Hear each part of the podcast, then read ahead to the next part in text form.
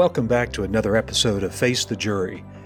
In our last episode, we were joined by lawyer Natalie Khawam and journalist Matt Grant to discuss the Feres Doctrine, the long standing law in the United States that prevented military members from pursuing medical malpractice cases when they themselves were victims.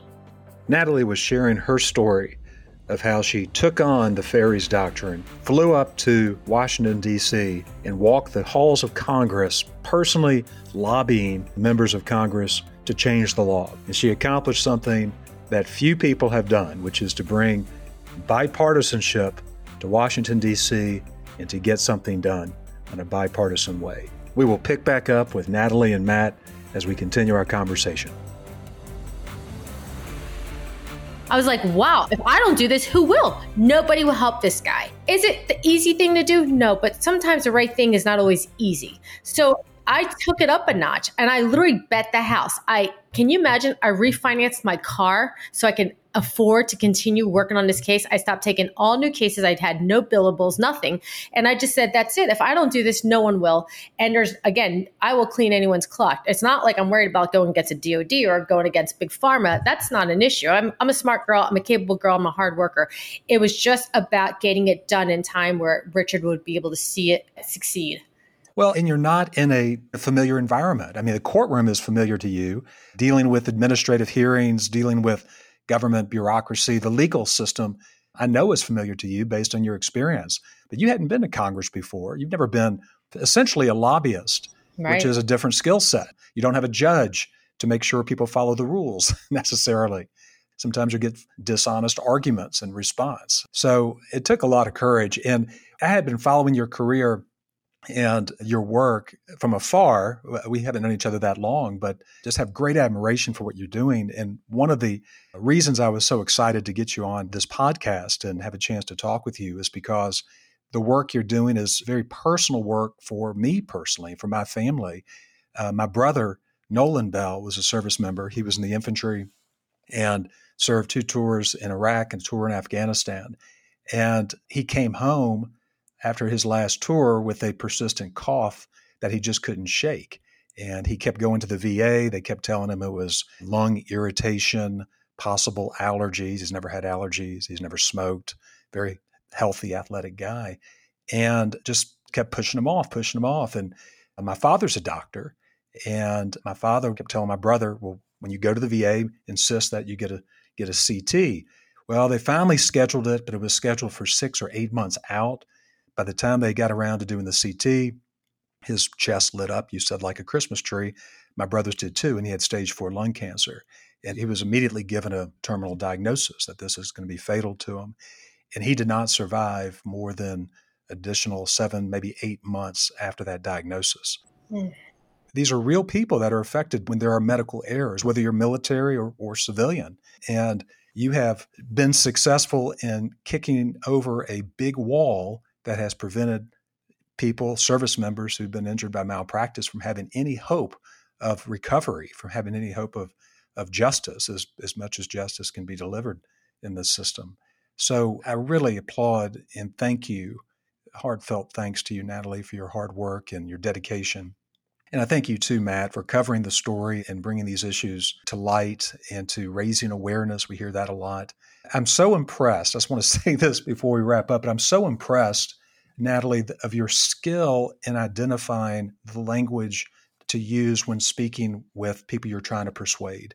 And you say you're not a trial lawyer. If you're not, you should be because that skill set translates into the courtroom where you can meet the jury at their level whether they're CEO of a company or work an hourly job at a restaurant, whatever their place, you have to understand where people are coming from and you have to communicate them in a way that is in alignment with their values. And that's what struck me hearing your story is you describing the different people you approached, the people you had to persuade, and you identified where their values were, where their interests are, and then you showed how Richard's case was really their case and that they should be advocates like you. Thank you. And, you know, I'm sorry about what happened to your brother. You know, I got to tell you, if, I, if I'm going to get into details here, one of the things that provided a lot of insight and help to others, you know, because this was really a, a complicated matter. It wasn't just going against the DOD, it was really changing the law and history and going against a force that really was to be reckoned with.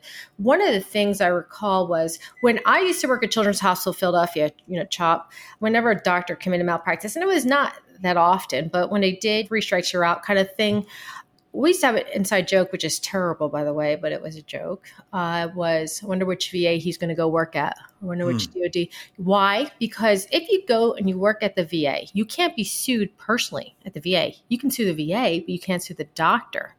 At the DOD level, with DOD providers, they can't even be sued because of Feres. So you see a lack of accountability. You see a, a lack of proper training and standard of care being followed. And I'm not, by the way, I am not bashing VA doctors because there's a lot of great ones out there that I represent, no I defend, it. and I yeah. and I really admire. But you see a lot of them uh, going into the DoD and the VA because why? You don't have to carry malpractice insurance to go to work at the VA or the DoD hospitals. Why? Again, going back to the DOD does not allow you to sue um, before the Stayskal bill. So you didn't need malpractice insurance. And the VA, you couldn't get sued personally, so you never needed to carry malpractice insurance. So what does that tell you?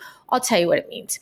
Whenever somebody commits a lot of malpractice, they get kicked out of the hospital first. And secondly, the insurance carrier, the malpractice insurance carrier, will no longer cover them.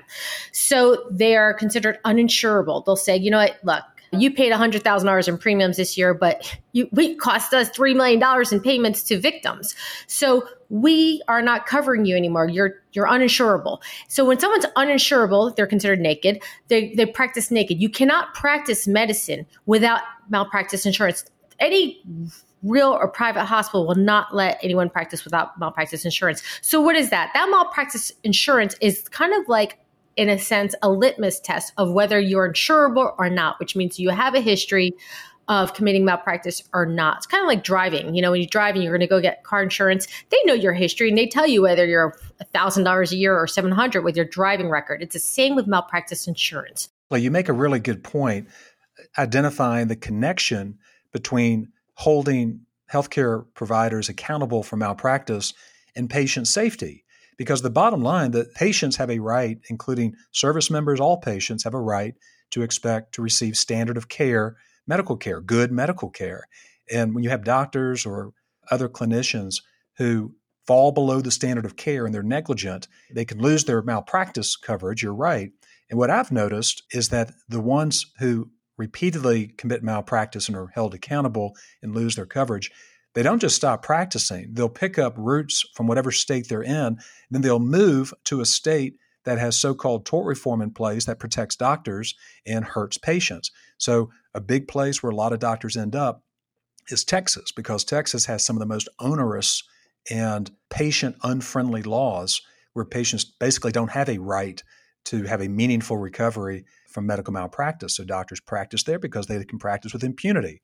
And if doctors know they can't be held accountable for malpractice, do you think they are going to exercise the same high level of diligence and attention to their patients as if they were facing potential liability and financial exposure? Of course, they're not.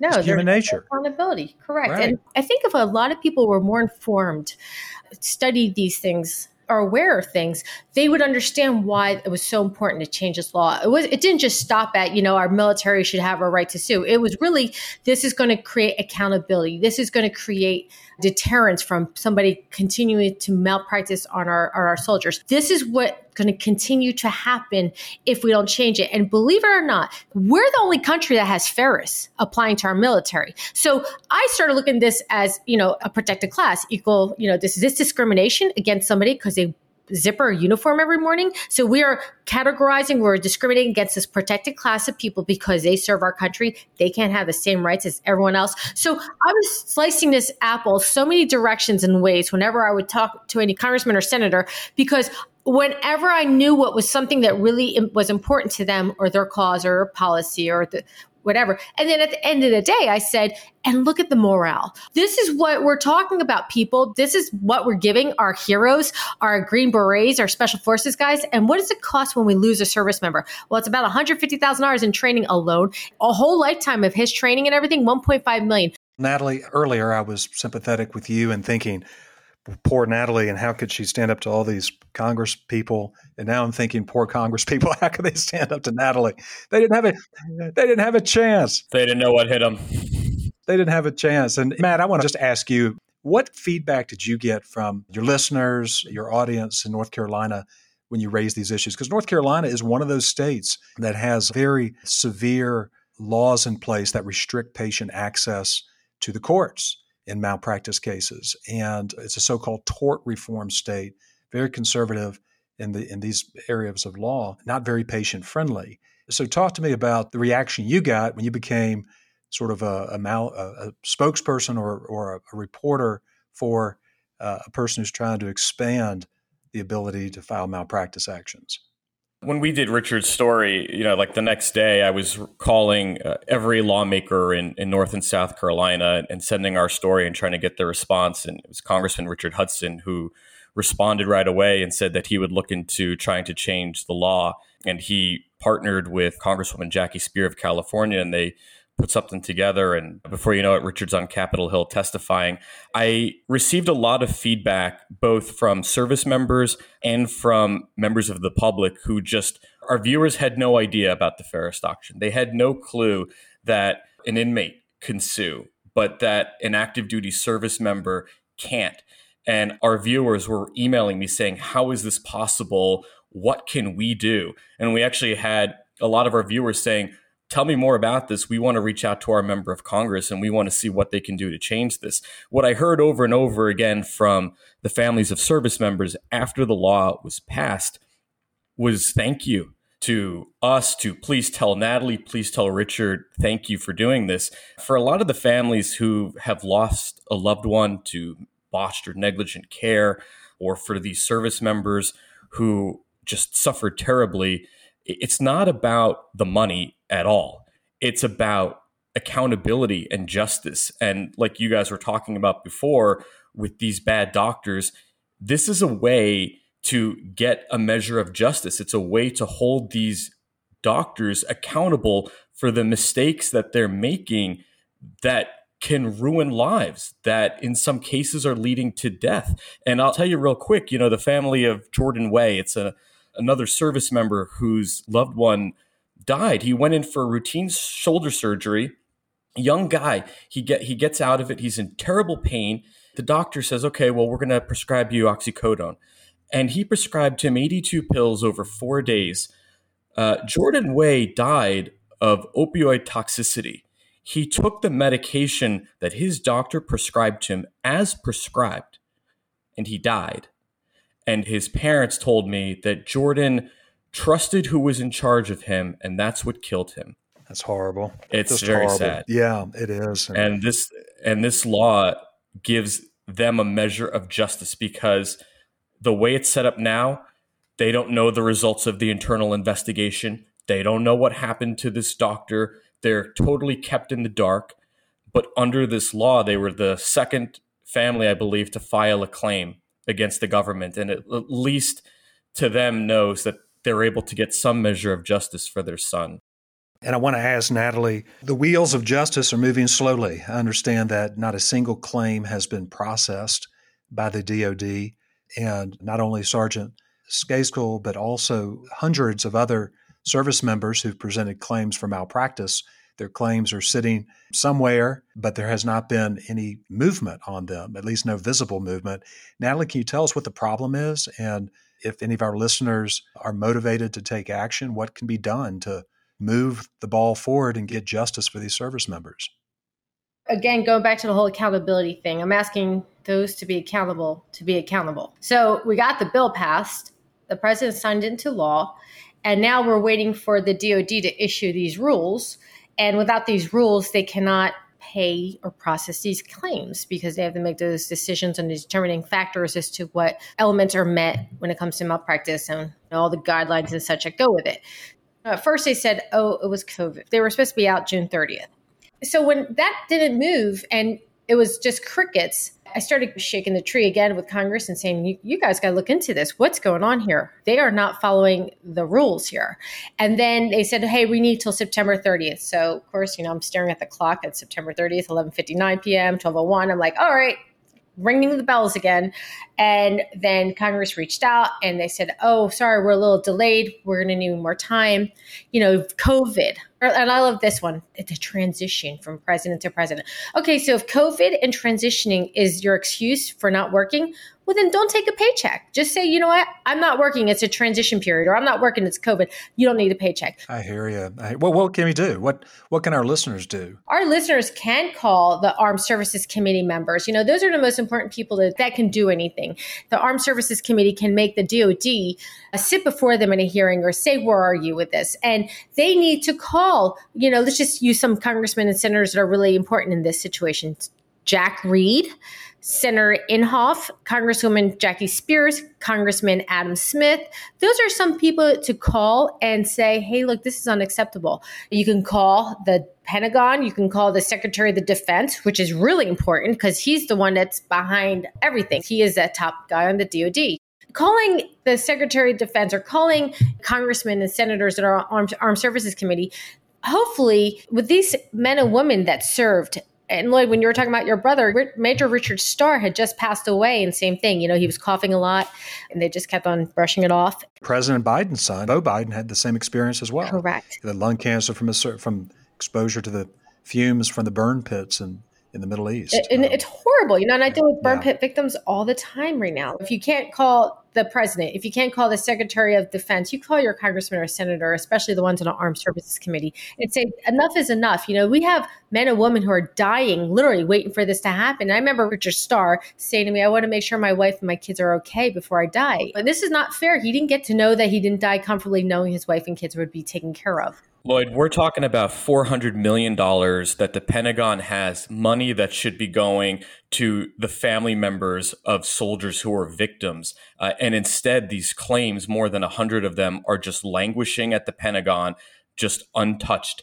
And you can see why these family members are furious. And lawmakers are upset too, because they were reaching out to the Department of Defense for answers. And in Jackie Speier' case, her office told me that the DoD just flat out ignored her. And so now my source on Capitol Hill is telling me that lawmakers are going to be grilling DOD officials in the coming days. Good. Yeah, hopefully out of that, we'll be getting some more answers and clarity as to what's going on here. We know that we're on the right path because of the good work that Natalie's done and her commitment. You know, Lloyd, I want to, I want to say it's the good work that Matt did. I'll tell you something. When Matt did this story, you know, I mean, we were. I kind of laughed, Matt, because I think about that day that we were on Capitol Hill and it started raining, and like I looked like a cat, a drowned cat, like my. So did I. It was it was one of those things. Like I just thought, God, you know, God must hate me. You know, no good deed goes unpunished, but it was moments like that where we would laugh and things like that we would experience. And thank God we did. And, and, we have such a positive outcome of this. But it was Matt that showed up. It was Matt that took this serious. And I'll tell you why I say that. And I said, I always say Matt's this, the, the reason for this season. Had he not brought exposure to this, had he not brought awareness, had he not gotten, I loved it. The most favorite part of my life is the Lindsey Graham interview that you did to him at the Citadel. Matt's work should go in history as the most incredible investigative reporter I have ever. And I, by the way, talk to people on Fox News, CNN, MSNBC on a daily basis, NBC, ABC, CBS. I mean, I'm, I'm talking to reporters all day, all night, every day. And Matt Grant was the only person who was willing to run with this case. And I'll tell you how it speaks volumes to me. When this bill passed, you know, of course, I got the New York Times calling me, and all of a sudden I became, uh, you know, a visible person. But before then, I was just crazy, by the way. And so I never forget this NPR reporter called me and he said, You know, a year ago when I heard about you doing this case, I rolled my eyes. and I said, Good luck. Look at that little young girl trying to come after the DOD. Are you kidding me? He said to me, Oh, little young girl, you're you're gonna lose. I'm like, I said to him, I go, What did you mean by that? He goes, when you took on this fight, I thought she has no idea about history and how it's against her, and she's never going to win this. And that's why I refused to call you, Natalie, and do the story on you because there was no chance in hell I would have I would have bet all the money in the world that you were never going to be successful in this. And that's why I refused to do a story. And he goes, and now I look back and maybe I shouldn't be so um, skeptical or prejudiced or, you know, sexist or, and, and he's sitting there talking out loud. I'm sitting there, is he actually telling me this? And he goes, I didn't never, I would have done the story if I had actually thought you were capable.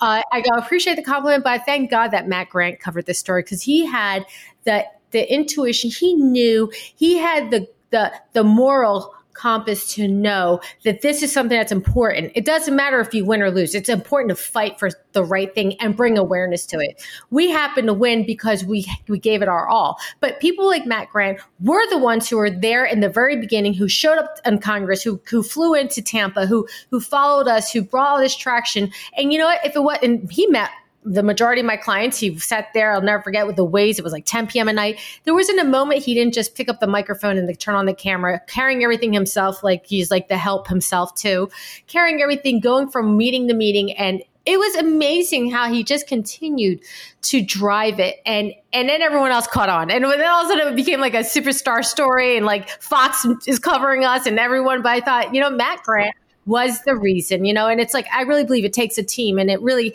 it's incredible when you have uh, you know an all star like Matt Grant on your t- on your side at, for a case because I couldn't have done it without him, and you know what that having him having him push the the envelope the way he did, especially with Lindsey Graham, that was like to me, that should be in the movie. That was the movie part, that Citadel part with Matt Grant asking Lindsey Graham, "You refuse to meet." You got to say it, Matt. Well, you need to work on the uh, you need to work on the screenplay this sounds like this sounds like it yeah, could Natalie, be a, let's work on the wonderful Netflix.